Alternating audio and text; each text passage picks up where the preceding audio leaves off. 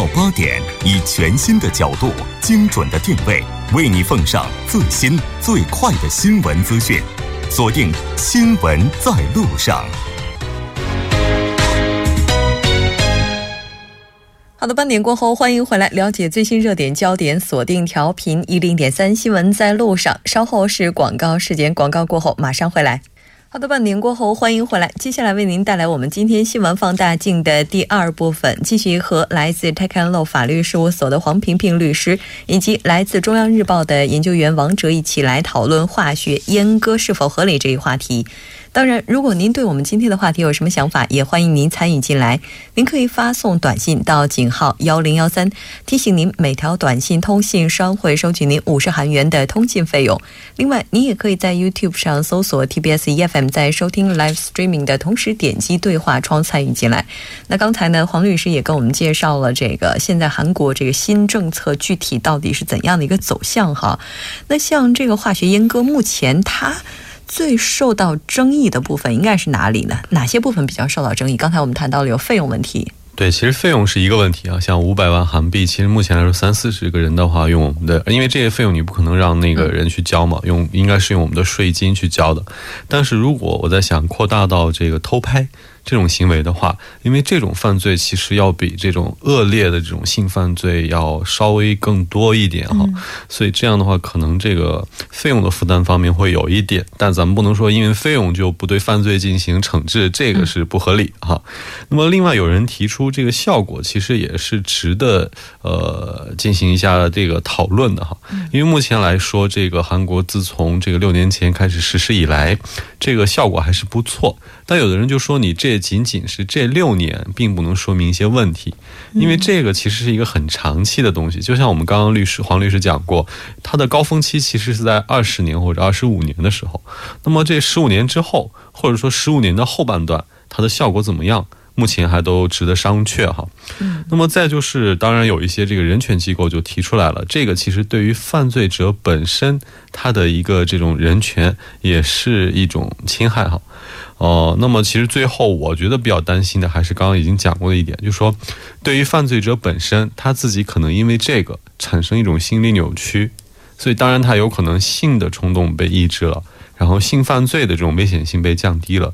但如果他这种心理扭曲变大的话，他会不会用其他的方式进行一些社会报复、暴力行为？对，或者出现一些其他的犯罪行为、极端行为？对，这些我觉得都是需要考虑的一些问题啊。嗯。而且像这个药物的话，哈，就我们一直在讨论这个问题，那它真的有用吗？它要是有用的话，也挺值得讨论的。嗯，就是刚才那个王哲提到了，就是说药物在未来可能会失效的，以后怎么办的问题。但是呢，就说从目前来看呢，那医学各个国家因为都在采用这种方法，从他们也进行了很多的调查，结果还是有一定的作用的，是有它的肯定作用。包括比如说像美国心理学会做的调查结果，就是说用了这样的方法的人，性犯罪的再犯比例就是说是降低了。然后呢，他们认为呢，就是像瑞典、挪威、丹麦和冰岛的统计数据都表明，利用化学阉割的惩罚手段以后呢，当地侵犯儿童的案件从百分之四十降低到了百分之五。然后从八九年到零四年期间，丹麦对二十五名强奸犯实行了这种方法，此后他们再未犯案。所以，北美还有欧洲的各个国家也都在进行这方面的数据的统计，证明它还是有一定的遏制的作用。只不过这个作用呢，换句话说，有些人就会认为它并不是可以保证终身的一个作用，所以很担心十五年以后怎么办的问题。嗯，就是说这个作用的话，它是有的，但是暂时的。对，因为你很难判断那个是那个作用是来自于本人的意志，还是因为那个药物。嗯，就是说可能因为药物的原因，所以抑制了这个犯罪率。但是当药效过了以后，本人的意志又恢复了。因为他们有一种调查研究说，强奸犯的他的那个就是血液和构成是不太同于正常人的。所以他是比较有更有犯罪的可能性的，就是说，在他的这个遗传上来讲，或者说他本人的这个基因上来讲的话，是比较特殊的。像那个美国的一个专家就认为，强奸犯是与普通人有差异的群体。嗯，所以如果药物不能够完全的阻止他们的情况，就药物对他们肯定是有抑制作有抑制作用，但是当药物停止了以后，他们本身是具有有差异的群体，那怎么又去办？嗯，未来的人，嗯，对。刚才在休息的时间的时候，这个王哲还提到了说，能不能对他们进行心理治疗？对，其实我觉得这个先。这个当然抑制他的性冲动，这是一种很好的方式哈。嗯，但是我觉得其实可能也有一部分人，他是因为心理上的一些嗯疾病或者说一些问题，所以可能会导致他的一些犯罪行为。嗯，所以我觉得在药物治疗的同时呢，是不是配合一些心理方面的辅导或者心理方面的治疗，是不是应该更好一点哈？嗯。哎，不知道有没有这样的案例哈？就是说，他能够通过自我的这种克服去解决这样的一些问题，就是自己把这个毛病给克服了。有这样的人吗？这个像在中国是没有这个药物治疗的。嗯，那么中国这边也会有这样的，就是说，他比如说强奸犯出狱了以后，怎么样在社会里面去给社会带来一种安定？那其实是通过很多的社区的活动，就像王者讲的，是通过社区的关爱。社区去知道他的情况，然后不断的给到他心理治疗和疏导，确实这种方法是很有用的。哦，因为这个是从一个肯定的状态去、肯定的角度、积极的角度去帮助他回归社会。哎，我觉得这个特别的重要。嗯，对，其实要让他重新融入到社会，当然这中间也不存在不不排除一些可能有惯犯或者有这种重新再犯的行为哈。但是毕竟还是让他重新融入到这个群体来当中当中来，才会从根本上去降低他的再犯罪的这种概率哈。是，现在中国也比较强调一点，就是说怎么样帮助帮助服刑的人刑满释放以后回归社会，其实这是一个很重要的社会问题。对。我觉得大家也不能因为就有一些人他有一些案例，就从源头上或者是从这个从根本上就排除了这个人，对他也是社会的一个没错，不能让他在社会上还继续服刑一样的那种感觉。我就觉得，像如果一个人犯了错误的话，不被大家原谅的话，其实他本人内心的话也有非常大的这种不安感。而且有一种说法，就是说这个药物治疗本身就是侵犯了男人的自尊心。所以其实是有一定的，就是很伤害男人的尊严，精神上的是一种折磨。嗯，就相当于精神上背负着一种十字架的感觉，因为他已经刑满释放了。对，其实，在历史上有一个化学阉割的案例还是比较有名的哈。当然，那不是因为性犯罪。有一位叫做这个图灵阿兰图灵的人，我不知道两位知不知道？他其实是一个非常有名的数学家，然后也是密码学家、计算机科学的创始人哈。那么当时他是由于他是同性恋的这个性取向，所以就被当时的社会所无法接受，所以最后他就被判处强行进行这个化学阉割。那么后来导致他不堪屈辱，最后呢是自己服毒自尽。对。所以这个后来到后来，英国当然是有在国家有首相，呃，出面对他进行道歉。当然在他去世以后哈，但是这也可以看作这个化学阉割对人带来的精神侮辱，或者说精神上的一种压力的一个。代表性的案例哈，那如果要是按照这个说法的话，我们是不是应该就废除化学阉割，然后就是从其他的一些角度去帮助他们，比如说提供心理咨询疏导，再比如说在社区当中，就是大家呃让更多的人积极的去帮助他们去克服这样一些身体上的这种缺陷。哦，这我觉得这可能还是要留待更多的专家还有这个什么来讨论一下哈。而且，但是我觉得目前为止来看的话，其实刚刚那黄律师没有讲韩国的数据哈。韩国在这过去六年当中，十六个人不是已经实施了这个治疗了吗？这十六个人最起码到目前为止，他的再犯罪率呢是百分之零，就说没有人再犯罪，所以还是有一定效果的。而且韩国也是亚洲地区，就是说发生性侵犯案率比较高的国家。那么像美国还有北欧的一些国家，他们之所以采用这种方法，也是跟他们的这方面的高犯罪率是有关系的。那所以其实虽然有种说法是治标不治本，但是它从一定程度上确实治到了标。但是本我们要继续的去探究。对，因为每一个人生活在这个世界上，生活在社会当中，都有自己的权利，是吧？那对于他们来讲的话，也有权去享受属于他们的这部分权利。那像这个化学阉割这个法律，就或者说这是这样的一种制度，它最开始是在哪个国家开始的呢？最开始的话，全世界这边有有有一些不太确定的说法，但是比较统一的就是说，始于美国，是对男性就是强奸罪犯注射一系列的。雌性荷尔蒙就是去雄性荷尔蒙药物，使其失去这样的欲望。然后呢，在加州、佛罗里达、爱荷华州、德克萨斯等九个州，针对这个性侵犯犯罪都实行了化学阉割的惩罚，是源于美国的。源于美国，嗯大概是上个世纪。对，其实我看到一个资料，其实像德国也很早的，德国一九六九年就开始了。六九年，对，那像这个这个赞成的声音的话，我们是可以理解的；反对的声音的话，刚才也谈了很多哈。嗯，那像其他国家的话，对于化学阉割的这个争议也是比较多的。我们来看一下其他国家这个争议一般都是集中在哪里？对，其实我们看美国，我们都知道它是在人权上还是有很重视的这么一个倾向哈，所以美国的一些反对者认为，首先你这个化学阉割并不能从根本上去杜绝性犯罪，这是他们认为最重要的一点。那么第二点，他认为这个方法呢严重侵犯人权。那么第一个呢，就是因为这个生命健康权其实是个体拥有的最基本的权利，对于犯罪者的惩罚应该建立在他们此项基本人权的基础上，但是你不能去剥夺它。特别是他们提出哈，这个药物治疗会对整个身体产生一些副作用，比如说这个男性呢可能会在外形或者说呃行动上较为偏女性化。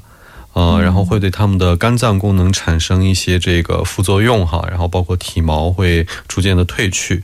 呃那么这些副作用其实是不在他法律规定要承担的责任之外的一些额外的这种后遗症。所以因此，美国的这个公民自由联盟就强烈反对对这个性犯罪者实施任何的药物注射。他们认为这是一种非常残酷、非常非同寻常的惩罚。我之前还是比较赞成化学阉割的，我因为毕竟就目前的这一些我们所能做到的这些方式来看的话，它还是比较有效的。但是听王哲这么介绍完了之后，突然我觉得自己好像有点被拉回去的感觉。我不知道黄律师呢？这边的话就是一些统计的数据了。那么最新的结果就表明呢，在四到五年的时间呢以内呢，性犯罪的再犯率是比较低的，百分之十三。但是如果时间拉长到十五到二十五年的话，它的再犯率就增加到了三十五到四十五。但是大多数国家规定的化学阉割的时限都是十五年以内，也就意味着它只能在十五年以内对其犯罪行为进行遏制。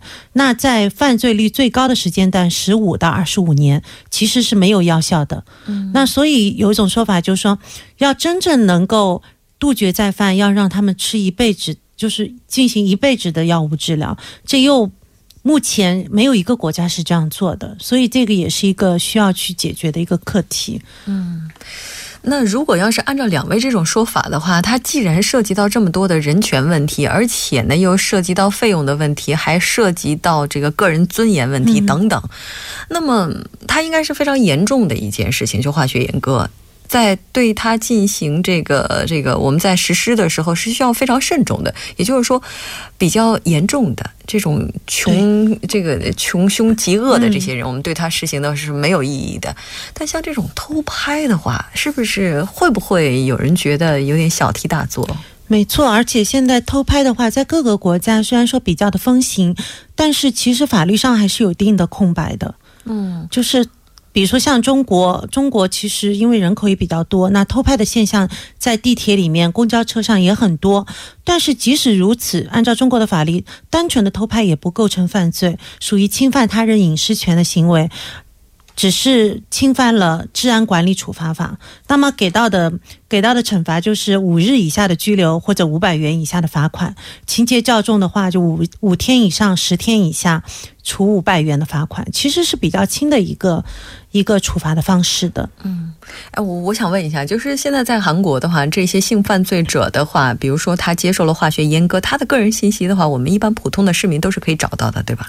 这个又回到了另外一个问题，就是说，比如说像呃，他这种性犯罪者，如果说他在进行物理这个化这个治疗的同时，他有戴上电子手铐的话，有那个 GPS 追踪的话，那我们一般人是通过软件可以找到他的。嗯，那如果要是这样的话，未来接受化学阉割的所有人，他们的个人信息是不是也应该被曝光出来？因为他接受了这种相关的治疗嘛？其实根据刚才王者的统计，接受化学这个阉割的人人数挺少的，那应该就是比电子脚铐应该是更加严重的，因为他的人数更少。嗯那么这样的人的信息应该是公开的，对吧？嗯那要是偷拍的话，然后因为电子脚铐的人更多的，好几千人。哦，然后偷拍了一下，被化学阉割了，个人信息全都曝光出去了。但其实有很多人可能就是一时的猎奇，又或者是对。哦，其实我是在这样想的哈，这关于偷拍，我们是要分种类来看，而且我觉得最根本就包括一些可能是心理变态的偷拍，嗯他的行为更多的，我觉得比起这个性冲动，可能更多的是在心理方面的问题。对，没错。而且有的人他应该不是因为性冲动去偷拍，有的人据我所知，这其中一部分人是出于盈利目的。嗯啊，对，对，所以这种人的话，他如果是出于盈利目的的话，你对他进行化学阉割，我觉得其实也没有什么太大的意义哈。所以我觉得这个偷拍入刑入这个阉割刑的这种呃做法呢，可能要根据这个偷拍的一些具体行为来制定一些具体的标准，才会比较合理。因为从偷拍这个角度上来讲，从现在全世界各个国家关于化学阉割的定罪量刑来看，偷拍都不属于性侵犯的。嗯、对，那韩国它比较多的是关注在侵犯了他人的隐私。嗯，那韩国政府这次把偷拍列到化学阉割的范畴，到底是出于怎样的一个思量呢？我觉得其实这个偷拍，不管它是出于什么目的哈，都是令人很应该去痛恨或者令人发指的一种行为。所以我觉得韩国这次之所以用这种，就相当于用极刑来进行一个威吓，所以说我觉得这可以可能也是出于预防这种犯罪有一种愈演愈烈的这种趋势。因为我发现最近在很多地铁站里都会看到，包括一些扶梯上都会贴有这个“请不要进行偷拍”的这种一些标语哈。我不知道两位有没有注意过？真没注意到。对，因为其实偷拍很常发的一个地点就是扶梯，啊电就是这个电子扶电动扶梯上，所以这些地方也都贴有标语，而且据我所知，有的这个地铁里会有这个警察进行巡逻。哦、所以也就是看得出来，这方面的犯罪可能最近确实是这个发展势头比较大。我有看到，就是公共场所有写呃摩卡尔根基。就是禁止偷拍，有这种，然后包括其实这次这个修订案不仅针对偷拍，它还有讲到强奸、强强奸未遂。那其实强奸未遂它也是一种未遂犯，也就是强奸行为没有进行下去的，不得不终止的，客观情况下的不得不终止。那针对这种未遂犯也进入到这个。药物治疗的行列就证明了，就像刚才王哲讲到的，它更多的是一个一个预防跟警示，也就是我们说的在预备犯阶段，嗯，他就已经把这个惩罚手段介介入进来了，让你在预备犯阶段就证明了这种这种犯罪的性质的恶劣性。哦，我们当然在这里绝对不是为那些偷拍者来开脱，也绝对不是认为他的这种犯罪不值得一提，只是可能大多数人会觉得哈，只是偷拍而已，怎么会就跟这样的一个极刑挂钩了呢？那听两位这样说的话，可能政府的话，一方面是出于预防，另外一方面也是出于震慑哈，也希望这个夏天的时候，不仅仅是夏天，一年四季的时候都不要出现类似的一些现象。嗯，那有没有更加合理的方法去处理这样的一些犯罪分子？就不用化学阉割。其实刚才我觉得王哲在谈到美国就是国内的对于化学阉阉割争议的时候，还是非常有说服力的。就是它毕竟牵涉到的范畴非常大，我们能不能采用其他的方法，就是在尊重他们个人健康的同时预防？其实我倒觉得韩国在这方面已经算是在亚洲做的比较好的了哈。像刚刚我们说的电子脚铐，嗯还有在网上出这个搜索，比如说我家附近的这个性犯罪者有这么一个地图，你可以搜得到你家附近有没有这种危险分子。有的话呢，可以及时让自己的子女啊，或者说这个高危人群啊避开。我觉得在这些方面，其实韩国做的已经比较好，所以可能在韩国化学阉割也只是作为一种更高级的处罚手段被引入哈。所以我觉得中国如果要引入这个的话，可能我们要先做的是先像韩国一样去健全、完善一下我们最基础的一些保障体系，然后再引入这种稍微高端一点、稍微高级一点的处罚手段，是不是比较合理啊？对啊，中国的话、有没有可能会引入啊？中国的话，其实，在那个就是强奸案这方面，其实它的对儿童的保护形式保保护方面已经提高了很多了。像以前有一个就是说叫嫖宿幼女罪，那嫖宿幼女罪它的那个量刑那块的话就是比较低的，大概就是五年以上有期徒刑，最高十五年。但是它就是从奸淫幼女罪里面出来的，但是奸淫幼女罪它的量刑是十年，甚至有死刑。所以在去掉嫖嫖宿幼女罪情况的以后呢，就是不管有没有花钱。有有没有花钱，它都都能构成十年甚至到死刑这样一个比较高的一个刑种，这个也是一个刑法上的一个进步，也是对幼女的一个更好的保护。那但是在这个就是我们说的电子脚铐，还有就是这个韩国的这个药物治疗方面，中国目前还没有。但我看到有一个情况，就是美国这边做的比较好的，它就是有个性侵犯的数据库，然后这个数据库的话呢，是一个信息系统，一旦登录上登记被登记上去，短则五年，长则终身不可除名。这个系统里面有性侵犯人的个人信息、身高体重、有没有纹身、有没有疤痕，还有住址，以及给他们的危险指数分级标注。那登记过的这些。性犯罪者呢，他终身不可以住在学校和幼儿园的附近，不能和未成年人单独待在一起，不可以买玩具。一辈子都要活在性侵犯这个阴影里面，然后在在美国，这个系统是对全公众开放的，任何人都可以上去查询家附近有没有性侵犯者，然后决定是否要在这里买房，是否在这里上学。有些地方甚至建立了这个链，就性侵犯的禁区，不准性侵犯者靠近。所以这些方法都还是蛮好的。我倒是觉得，今天咱们讨论了这个话题之后，最后得出来的结论应该是，化学阉割呢，它是一种非常有效的。遏制性犯罪的方法，但绝对不是最好的方法。对，也不是不一定就说非要唯一的方法。唯一的方法。哦，未来的话，我们也可以跳过这个方法，寻找到更加合理的方式来解决这个问题。我觉得通过技术应该能够去更好的获得一些新的方法，比如说像大数据之类的这些。对，有的时候会感慨，图灵的话，也许真的是去世太早了。对，嗯。好的，今天非常感谢两位嘉宾做客直播间，给我们带来这一期讨论。我们下期节目再见。谢谢大家，谢谢。稍后我们来关注一下这一时段的路况、交通以及天气信息。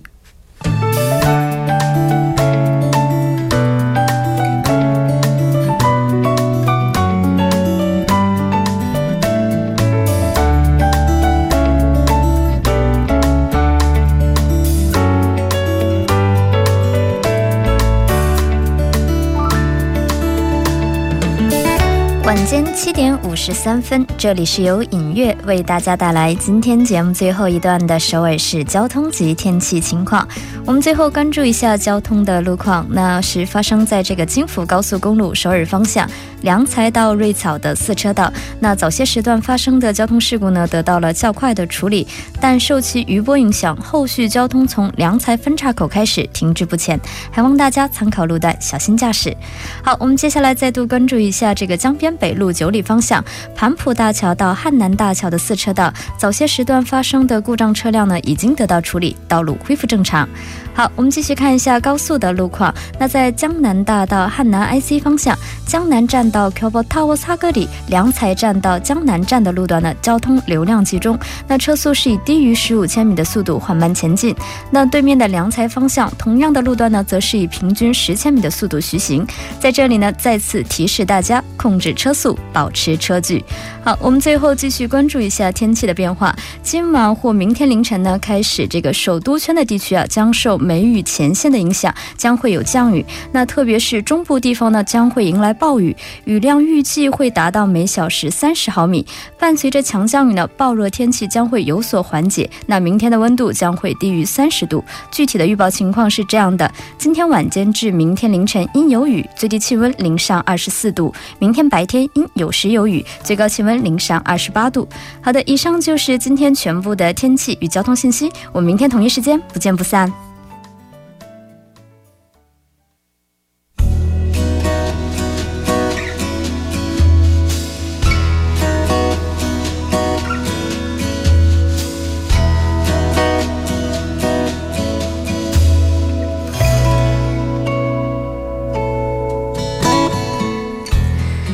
的，到这里我们今天新闻在路上两小时的节目马上就要接近尾声了。最后，依然为您送上我们今天的结束新闻。面对新事物的态度，人们大概呢无非会有两种，一种是赞成，一种是反对。当然，也许还会有中立。最近有这样一个新的技术产生啊，那就是在人的手中植入米粒大小的微芯片，可以作为快捷支付、开启门禁、登录电脑的钥匙。但是很多人出于安全的考虑呢，会担心泄露个人信息。那当然，它的出现是值得赞赏的，怎样去使用，就需要进一步的进行探讨了。好的，非常感谢您两小时的陪伴。我们明天晚上的同一时间依然陪您在路上。节目组制作人范秀敏，作家金勇、尹月，感谢您的陪伴。明天晚上不见不散。我是木真。